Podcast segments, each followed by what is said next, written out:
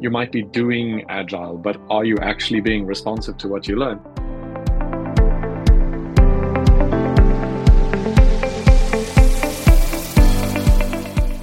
Okay, welcome to uh, Retrospective Agile, or should I say Agile Retrospectives, uh, a podcast where we look at Agile uh, retrospectively. I'm Dan Suciu. I'm Bogdan Mureșan. And uh, today we have a special treat uh, for our listeners. Uh, and because our guest doesn't speak Romanian, we are switching gears and doing this episode entirely in, uh, in English. Joining us is Cliff Hazell. Uh, Cliff is an expert in organizational development uh, with a two decade career tearing down obstacles to excellence in companies uh, around the world.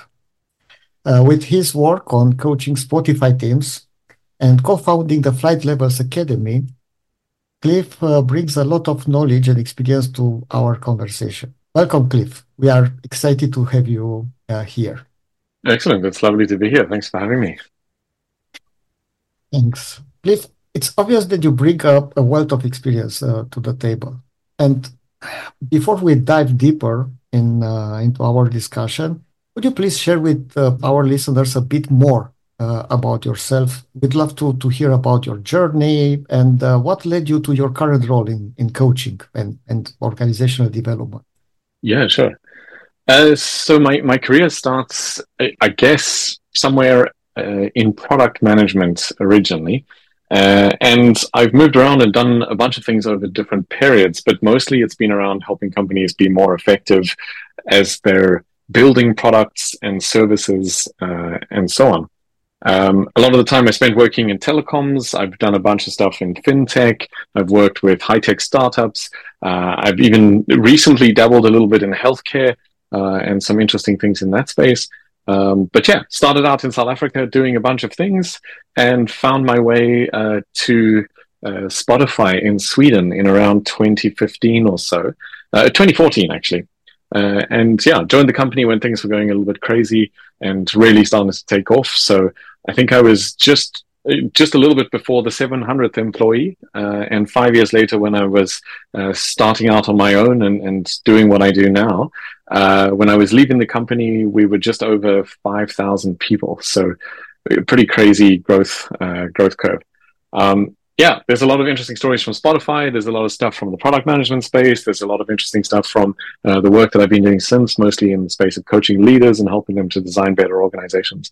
Uh, but yeah, let's not uh, give it all away in the introduction. We'll say just a few things, and then I'll kick it back to you and see.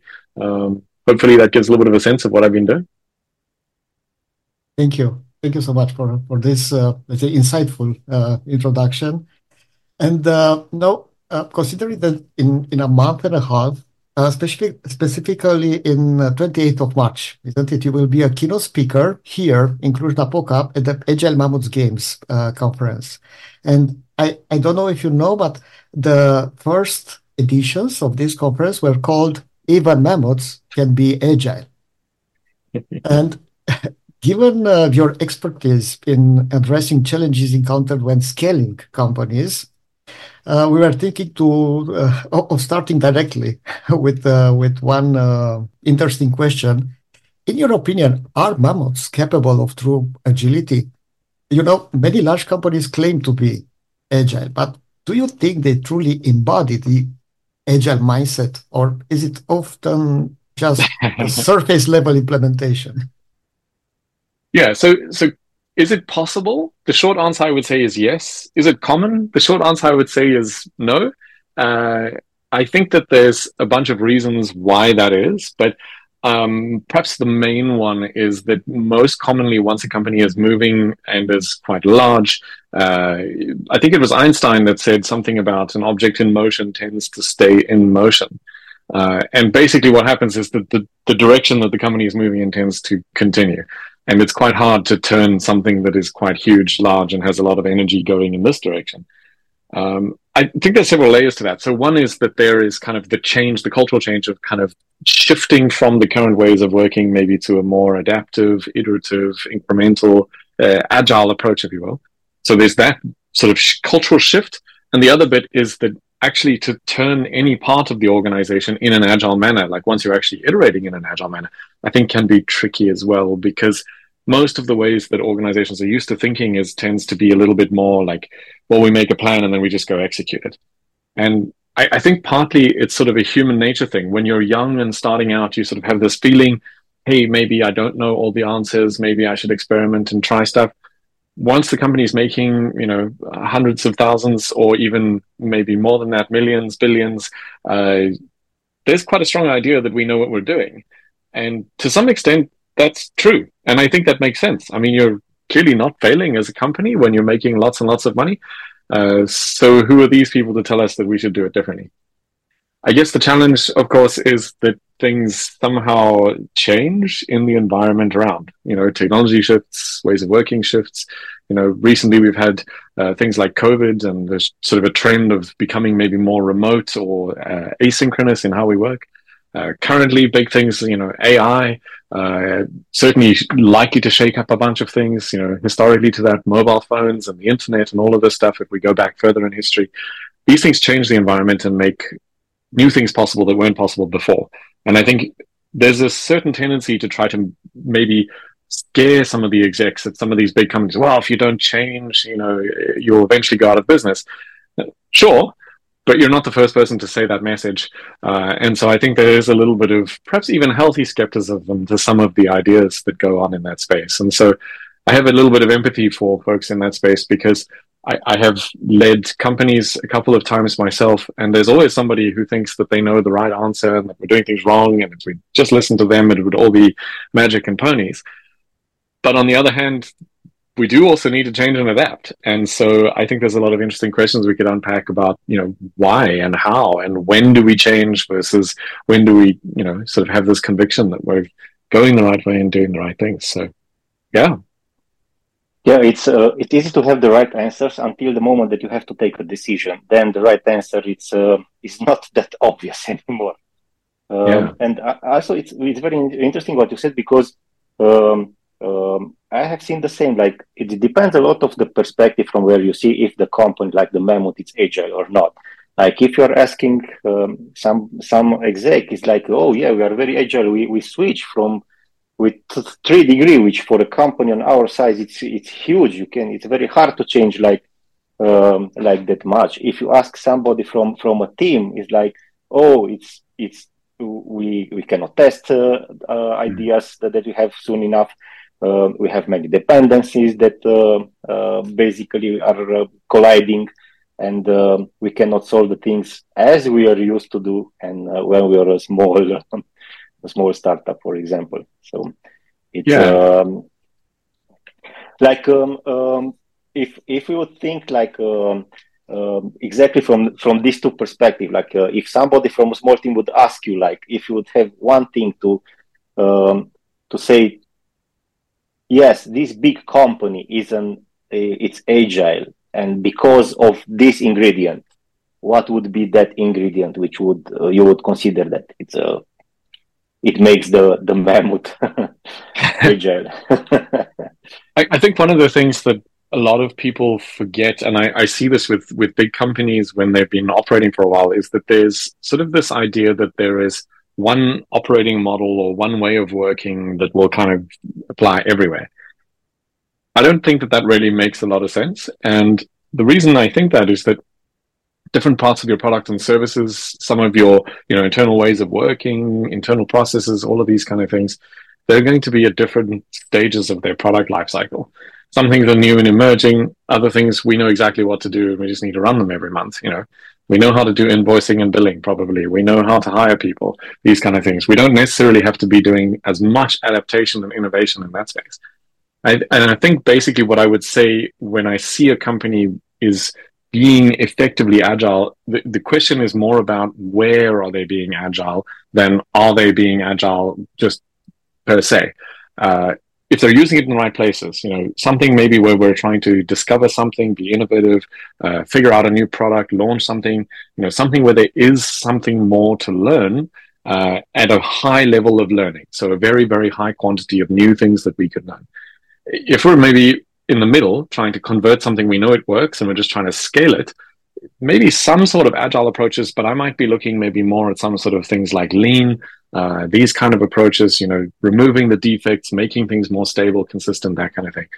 And if we go all the way across the other side, maybe high-end manufacturing or you know scaling out for huge volumes, uh, these kind of things. So much more in the commodity product space, widely adopted already. Probably there's some other methods and approaches, you know, sort of trying to get to the point of zero defects, even more efficiency, and less really about does it work. We know it works. We just need to make it cost less uh, or be more consistent. And so, I mean, it, it's maybe an oversimplification to use just those three buckets, but I think companies that do this stuff well are really able to understand where to use the tools and not just using one size fits all across the entire thing, whether it's agile or even maybe a more traditional kind of approach. Love, love the answer because uh, uh, I've been asked similar things many times, uh, many times, and um, it's always when you find uh, when you find uh, an example like, oh, you're doing very good there, yes, but there are other five things that are uh, are not working in in the same area, but they do not need to um, to be to be exactly the same um, yeah. everywhere. Mm-hmm. Cool, thanks. And I think it's also important to, to understand that agility is not a binary concept. You are or you are not agile. You are agile at a certain level, and you continue uh, to to to improve this uh, this thing. It's it's a transition actually. You will mm-hmm. never reach that point where you say, now we are done. We are agile. Everything is set. Uh, everything is uh, is okay. Yeah, I, I do though. I think that there's a couple of things that are maybe quite common that you can say, well, if we're able to do these kind of things, then it makes sense that we could call ourselves, you know, somewhat responsive or we, you know, we have some level of agility. Um, a common one that I think a lot of people talk about is just the sheer quantity of things that companies are trying to do at the same time. And you know, in the agile space, we talk about things like limiting WIP or using some kind of a, a, sprint or something like that to kind of constrain and create some focus around a few things. Um, but most companies do something like this, whether they're doing, you know, quarterly or yearly. They have some kind of, you know, we, we take a bite and we say we're going to try to do this stuff by the end of the quarter, the end of the year, something like that. The, the challenge that I find is that most of the time what it is is that it's much more of a let's lock in the plan and stick to it rather than let's experiment and find sort of a good path towards it. And so I think it kind of makes sense if we're going to actually change our plans and adapt to what we learn but if we're going to ignore all the things that we come up with and discover along the way, I would say, you know, you might be doing agile, but are you actually being responsive to what you learn? Eh, not so much. So maybe in that sense, you know, you could judge, you know, do you actually make changes based on what you learn inside each increment or each iteration, each sprint, each month, each quarter, each year? Uh, if you're adapting your plan and you can say, okay, well, last time we did these things, we learned these things, and so now we're going to do these other things, or we're going to do it this way, or we're going to, you know, change something. But a lot of companies just don't do that. And so I, I, I kind of wonder a little bit, well, what's the point in using agile in those kind of spaces if you're not actually going to change? Like this huge, expensive change program to try to transform the entire business, and you're still not going to listen to anything that anybody discovers inside a sprint or inside the quarter that to me seems a bit strange. So I look for that. Like, how fast are you actually changing, or how how often do you actually respond to new information versus the plan is just executed? Uh, I, I, was thinking to to the fact that most of the time, most of these big companies they start with introducing agility at the teams level. Now, we have some teams which are agile, but we didn't change too much at the company level, at the business level. And also, if I remember well, I think I read in, the, in Klaus Leopold's uh, book something about uh, the fact that you have to start with the leaders or with the upper management. But you know, they are not available for trainings and workshops. They don't think they need to be to be there. They think that all these things, uh, all these workshops, are only for uh, for the other employees. How can we get them? How can we make them aware that they are uh, very important? In in in this process? Yeah, I, I sometimes joke and say that uh, this is one space where change should actually happen top down, uh, in that the people at the top should go first. Um, and I, I, think what happens in these situations is very often the language that I hear people talking in a, in large, large circles of the agile community is very anti-management and very dismissive of what senior leadership do. Um, I don't know about you, but if you talk to somebody who disagrees with you before you've even met them, uh, the likelihood that you want to have a conversation with them and listen to their ideas, I think it's quite small. Um, I, I, think what we need to do is actually model the behavior of listening to and having some empathy for the responsibilities and the needs of people in the broader business. Um, one thing that I, I, am often quite critical of agile in general, and I, I say agile as if it's sort of a giant blob of people, but like a lot of people I've heard kind of being like, you know, oh, well, it's all about making people happy and oh, it's all about discovering the new things. Like, sure, those are all nice to have things. But at the end of the day, your CEO is probably not going to support an initiative that doesn't change the business metrics in some meaningful way. So how are you going to connect it to the business metrics? You know, you've got options. There's time to market. There's things like potentially profitability. There's even things like, you know, innovation and actually discovering new products and services. And I think very often, if you talk to the senior leadership, you talk to folks like your CFO, you talk to folks like the CEO, the chief product officer, you can start to understand what are the pain points that they're feeling and not just say, okay, cool, well, we'll do exactly what you said, but at least take that into account when you're trying to explain and pitch and talk about the changes and improvements that you want to make. And I think that flight levels specifically gives a number of different ways for folks to talk about that with senior execs. Um, I find that a lot of the time, if I'm talking about things as sort of you know metaphors and language that kind of connect to the whole organization. It's not about the team being agile. Um, the metaphor that we often use is one of typing a letter, right? Uh, each team pushes a key on the keyboard essentially because we've organized ourselves as specialist teams. We only do a part of the work. And so what we actually need to do is not just have that team push the key as fast as possible. To write a letter for the customer, what we need is the right team pushing the right key at the right time, which is a totally different sort of an approach. And I think that this changes not just what the senior leadership will resonate with, it actually also changes what folks inside the teams would think about doing.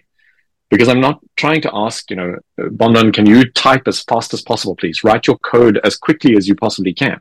I don't really care about how fast you write the code unless it is somehow the bottleneck on our overall delivery. And it's very rarely the case usually we're waiting, you know, weeks or months between some sort of analysis and the actual software development. Then we wait even some more weeks or months between when we actually deploy it. Uh, the marketing campaigns run on a different cycle. You know, sales and sign up are again on a different cycle. And the reality is that the end to end of that is quite a long period of time. And so what we want to try to do is shorten that full end to end loop all the way from the idea to the actual thing being in production and that's something that I think often resonates a lot more with senior leadership than, you know, let's do better estimation or let's be more predictable in the team. I don't care how predictable the team is. If the company as a whole is not communicating and coordinating, you're not going to produce any of the letters that your customers are asking for anyway. So let's actually solve the sort of higher order problem rather than, you know, keeping everybody who's already very busy even more busy with a new change in a way of working. Uh, very often, if we just simplify and streamline and make clear what is important uh, above the team level, suddenly we start to see improvements in a different way. Yeah, for, for this, I, I blame it a little on the Scrum, on the Scrum framework or methodology, because Scrum talks a lot of, only about very small execution. It's uh, like it was a small team, a small project, when in reality, um, in reality, we uh, end up scaling a lot of the times with many teams, with uh, many departments involved. With uh, uh, we we have we got to have like sales and marketing and uh, coordination between 10, 15, uh, 15 teams, and yeah. it's it's it's very interesting because yes, it's a it's a it's a two way street. Like also the teams. Um, need to be aware that everything needs to be coordinated and there is a strategy which uh, which involved this. And uh, since you mentioned also the flight levels, I would say like you you have worked with with tons of companies, and uh, how how often do you meet teams which, for example, are not aware that there is a, an entire world uh, above the team, which is trying to, like like you said, to play to play the write the right the right letter to the uh, to the customer, not just pressing the some keys on the keyboard. Yeah, I I think it's quite uncommon that people are very aware of what's happening outside of their immediate space. Uh, and I, I, am not really sure where I would kind of point, like in terms of responsibility for this, because I think it's a lot of different factors that play a role in creating this. Um, you know, we've created things like departmental silos. Uh, so, you know, product and engineering sits separately from the marketing and sales team, who again sit separate from each other. Finance sits maybe even in another building or another country. Um, you know, these kind of things. And so it's quite hard for me to get some sort of understanding when I have no interaction or proximity to those people.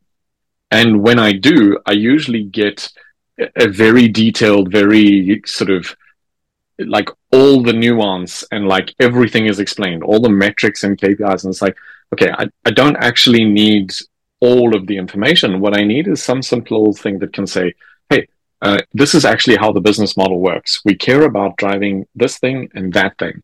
Uh, these are the implications that that has in terms of you know what you're doing. Um, here are the people that are dependent on your work, maybe, and how some of the things connect. And I think very often we don't invest too much energy because most of the time leaders are spending their time managing the delivery rather than communicating and describing and clarifying things around strategy and connection and relationship, like sort of the, the purpose of what we're doing. And so I think a lot of people just haven't seen that. And so they've almost become used to not knowing why their stuff is happening. That they just kind of, oh, well, you know, we're just going to write the code and get on with it. And, you know, let's not ask too many questions because if we do, people don't know the answers anyway. And so let's just get on with it. Um, I think it's hard because as the organization gets bigger, like this kind of thing happens and it evolves. Um, again, I would look to some extent at flight levels as a, an approach to trying to address some of this because what I find is helpful is that we start to sort of paint a picture around. Um, you, have heard of concepts like value stream mapping and these sort of things, you know, to actually understand how does the customer come in and all of the different aspects that they use of the product? Um, what are all the different act- interaction points? And if we create and design our organization a little bit more around trying to manage that flow rather than just you know these people build software and those people do the invoicing uh, we actually start to see that you know there's several things in the invoicing uh, process that could be simplifying um, you know if we did something during the sign up flow for example or actually we're signing up customers that sound good uh, when we talk about user activity metrics uh, but they're terrible when it comes to actually paying because those people don't tend to stay on and retain so we spend thousand dollars to acquire a customer. We make hundred dollars in revenue from them, and they're gone before you know it's actually useful. And so in that case, that conversation is actually counterproductive, or that lack of conversation is counterproductive to the business. And so, yeah, I, I don't know that there's a one size fits all solution to that, but I think in many cases it's a case of trying to map out what is the actual customer goal uh, and how does that value get provided so that you can get people talking along that stream rather than just marketing and sales and finance and product talking as if they're like the only piece of the puzzle. Um, it's a... I just wanted to, to ask Cliff, sorry, sorry, Bogdan, because he mentioned about uh, flight levels, and uh, I think our listeners are, there are some some listeners who might not be familiar with uh, uh with uh, with it. Uh, yeah, sure. Can you explain uh, a little bit the concept and how it helps in understanding and improving uh, these organizational dynamics? So, so, for me, one of the hardest problems in organizational design is figuring out where to start solving problems. Uh, because in almost every organization, there is no shortage of ideas. Uh, everybody has ideas about what we should fix. But how do we decide which ones are going to have impact? Because there's more than we can focus on at any given time.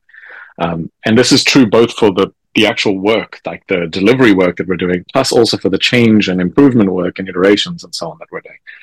Um, so for me, the, the metaphor of flight levels is helpful because it helps us to think of the organization as three different interacting levels of abstraction, if you will. Uh, so basically, if you think about it, you fly close to the ground, you see the detail, uh, but what you don't see is you don't see very wide. You can't see very far. Uh, when you fly high, you see quite far into the distance. You can see over the top of the mountains, you know, you get a long range view. But what you don't have is the detail. If we think about these two levels, one is operational on the ground, sort of the detail of whether it's hiring people, building software, this kind of thing. Uh, could be financial reports. It could be anything that the company does. Even the CEO can be doing work that is actually on the ground kind of operational work. But we also have a strategy and we have a direction that we're trying to get to. And in the middle, we have this that I describe as coordination. Uh, and the idea here basically is that we're trying to not just connect each of these levels internally with each other, uh, but we're actually trying to create some interaction both hierarchically, so up and down the hierarchy, so that information flows and connects. You know, I'm building this thing because it relates to that initiative and connects to this strategy. We can actually see this not just in theory, we can see it actually in the day to day working of what we're doing. But the second piece is that often what I find is that inside an organization, we tend to, as you said, go towards those team level solutions. So we try to optimize and improve the performance of any individual team. But the reality is that because we don't have that coordination layer, we can't really see how things flow across the value stream from you know idea to actual being in production. Um, and so what we're doing with level two is we're saying this team from marketing, that team from sales, this team from finance, this team from customer ops, and these 10 teams who build the software, they all need to work together to make this product work. So we're going to build a flight level two coordination system around these people so that we can have some conversations, interactions, make some decisions, communicate feedback, this kind of a thing to actually align around the delivery of the things, uh, you know, initiatives, projects, that kind of thing that flow through the system. Um, I could carry on, but that's probably enough, at least for now. Um, there's a lot more nuance behind it and, and many cool concepts once you start digging into it. But uh, if you think of it roughly as like we're visualizing and coordinating work within this context of a team, uh, very often we're doing this at the strategy level of the company to an extent as well, although there's often opportunity to improve that most of the time what i'm finding i'm introducing is a, a cohesive and coherent set of value streams within the organization building these coordination systems around the teams that need to collaborate I think it's worth to mention that here in Cluj, you will have a you will deliver a training on the second uh, second level. Yes. Um, yeah. So I'll be doing a talk um, during the conference. Uh, as you said, I'll be doing one of the keynote talks, um, and then I'm also running a workshop I, I can't remember if it's before or after, but uh, I'm I'm here for a whole period. Um, I, I, think it's it's like four or five days, um, and yeah, we'll be doing a workshop as well. So for folks who are interested, um, you can sign up. I, I, assume you'll put the link in the, the show notes, and, and definitely people can uh, reach out and, and find some information about it. Okay, sorry, I interrupted you. I don't know yeah, if you no, can continue your idea. No, no, no problem. In fact, I can continue my idea because it, it relates also to what Cliff mentioned about the uh, the flight levels. If we still have some time, it's it's very interesting because um, uh, like at the end of last year, I I don't know why I read again the book Tipping Point of my, Malcolm Gladwell.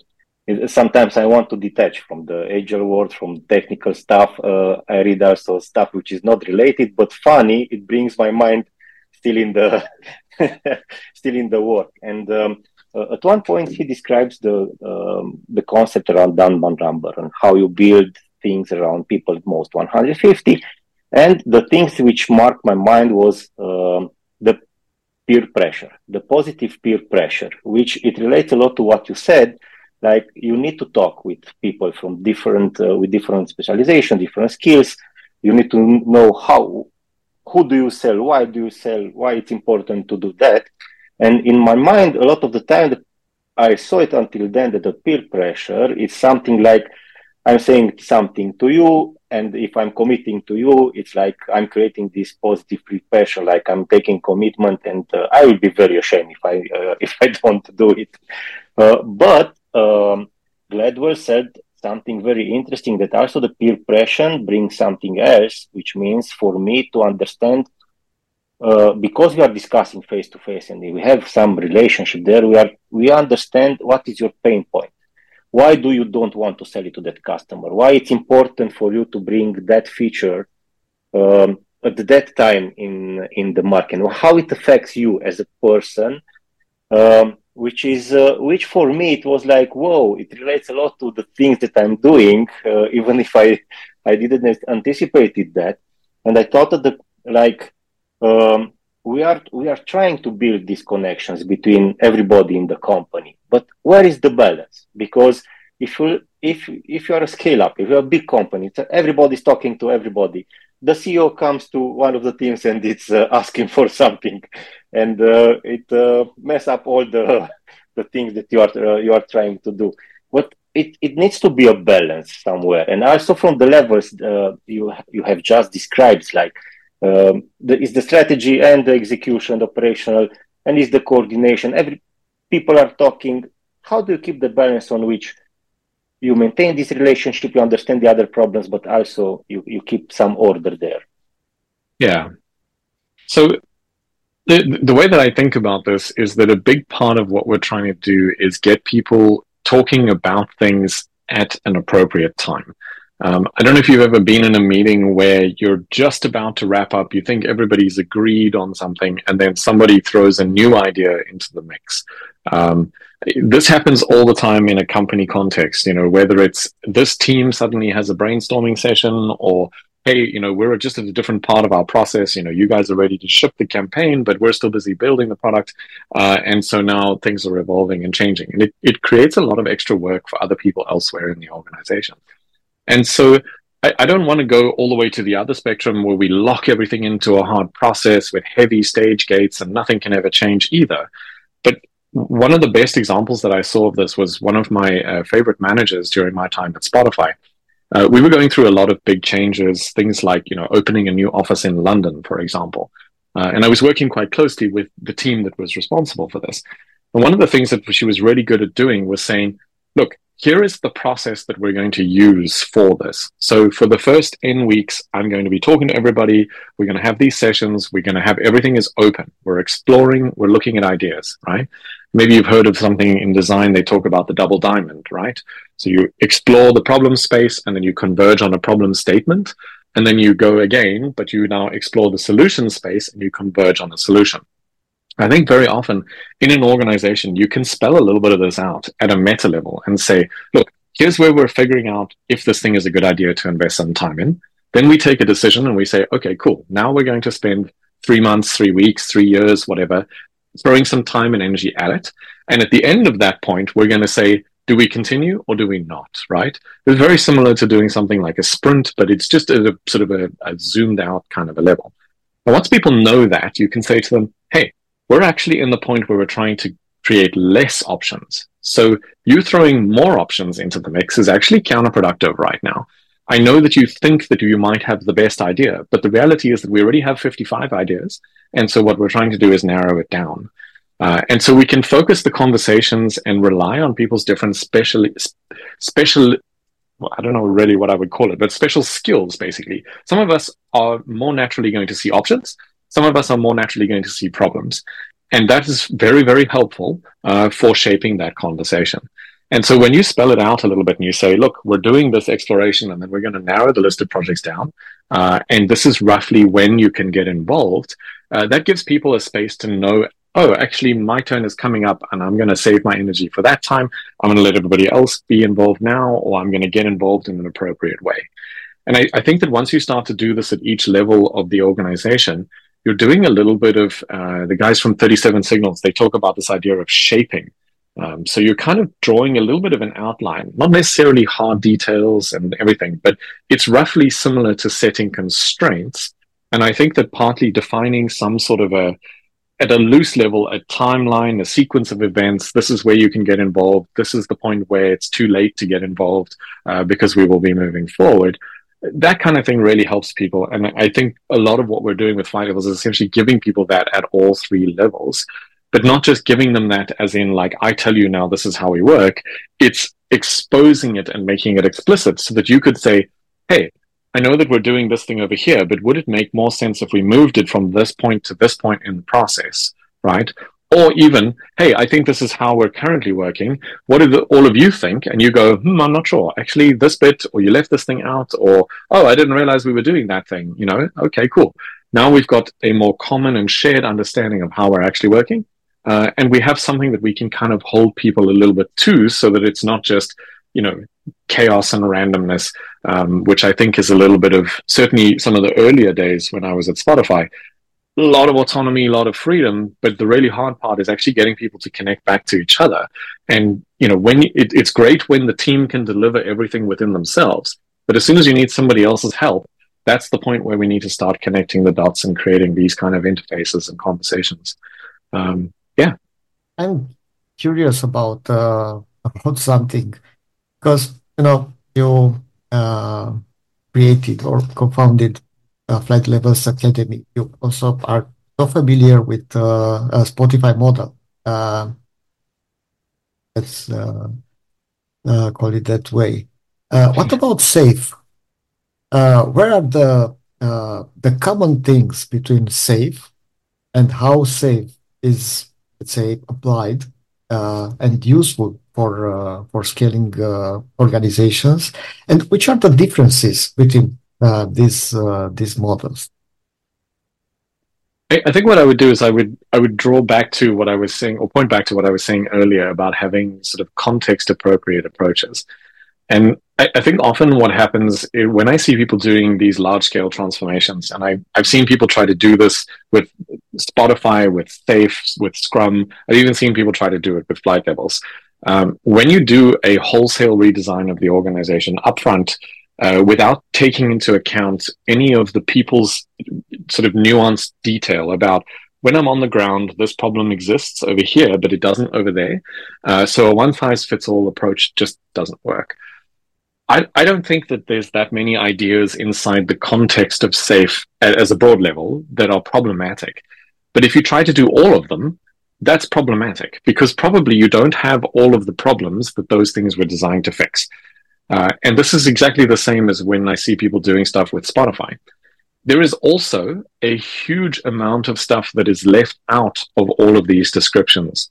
Uh, the actual human and psychological, like having some sort of empathy, dealing with the very individual part of the change journey of my fear that, hey, when you make that change, does that mean that I'm going to be out of a job in six months because it sounds like that team doesn't exist anymore?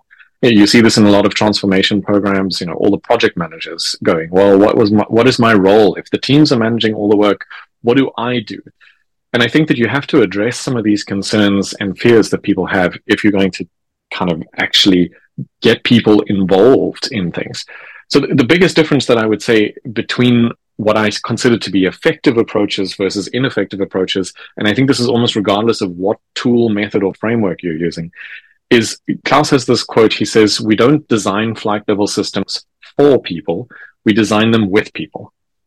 And I think that this is the difference. When you get people working together to have a conversation, to agree some kind of this is our team agreement, this is what our level two system looks like, this is our strategy, this is what whatever it is, right? And I, I, am fully aware that you cannot necessarily have 100% of the people in your company involved in every single one of those conversations. And again, I would point back to that bit of like, where do people get to involve, get be involved? If you explain to them, hey, we are changing, we're on a journey, we're going from here to here. We don't know exactly where here is yet. It could be, you know, sort of on the right side. It could be a little bit on the bottom. Uh, we're, we're going to explore and see what happens. Um, but basically, when we're starting out, we're going to go for three months and we're going to be focusing on making these kind of changes, improvements. What are your questions? And when people get to then say, hmm, well, I'm wondering about this and what about that thing? Um, I see it a lot with restructures. Um, I've done almost exclusively uh, collaborative reorganization with inside a company. And I, I don't mean, um, you know, people tend to conflate reorganization with firing a bunch of people.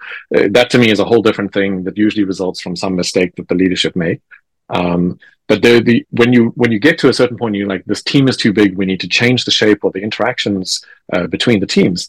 Maybe we should involve people outside of just the managers, so that we don't only solve the managers' problems, because we want to solve something a bit broader, and we would like to have people involved. We'd like to take into account the nuance. What does the other flight level think? You know, how do we connect it to the problems that we're seeing? and help people to get some context and you know take into account what they're seeing so I, am not sure if I've answered your question because I think what you're trying to do is weigh them against each other. I don't really care so much. Like I'm I'm almost totally agnostic about approaches. I've worked inside companies that are doing SAFe. I've worked with ones that are doing Scrum. I've worked with loads that are doing none of the above. Uh, and for me, flight levels is not something that kind of fits into the mix of these things. It's a totally different way of saying, hey, where do we start solving problems? And how do we think about the different interactions between the parts of the organization?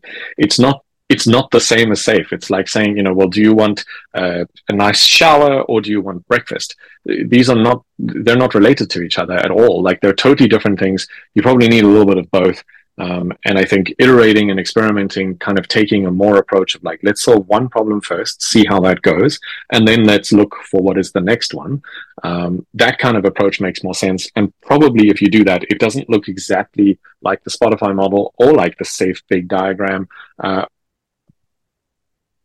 yeah. Yeah, didn't only uh, answer my question, but I also love uh, your your question, and I feel that I can stay tens of hours talking about uh, these kind of things. They are very, very interesting. I hope that we will have a beer here in Cluj. Uh, I do too. and uh, to to talk for sure. For sure, we will. I, I, it's one of my favorite things about being able to travel and and come to events is like I get to meet people like yourself, and we get to have a conversation. Um, when we just do it online, I mean, we chat now, and then you know we'll say goodbye in a few minutes, and then uh, that's the end of it, unfortunately. Um, but if we get to hang out, have a beer, have a dinner, something like this, this is this is good. I like that. And I need to say that one one question that you ask, it will stick in my mind. I love it. Where do we start to solve um, uh, to solve problems? It's um, uh, I, I love the fact that um, um, sometimes the not sometimes a lot of the times asking the right questions it produces my uh, much better results than giving like a solution or a straight uh, or a straight answer. And this one will will stick with me. Um, then I think that we I, I, think that we are getting to yes. um, to the end of the the time. Yes, that's that's right. Okay, so as we wrap up today's uh, episode, we want to extend our thanks to to Cliff Hazell for sharing his uh, insights with us. Thank you. Uh, I'm Dan Suciu. I'm Bogdan Mureșan. And uh, we hope you, our listeners, have found this conversation as enlightening as we have. Stay tuned for more episodes, and until next time, keep embracing the agile mindset and never stop learning. Okay. Thank you Thanks so for having me.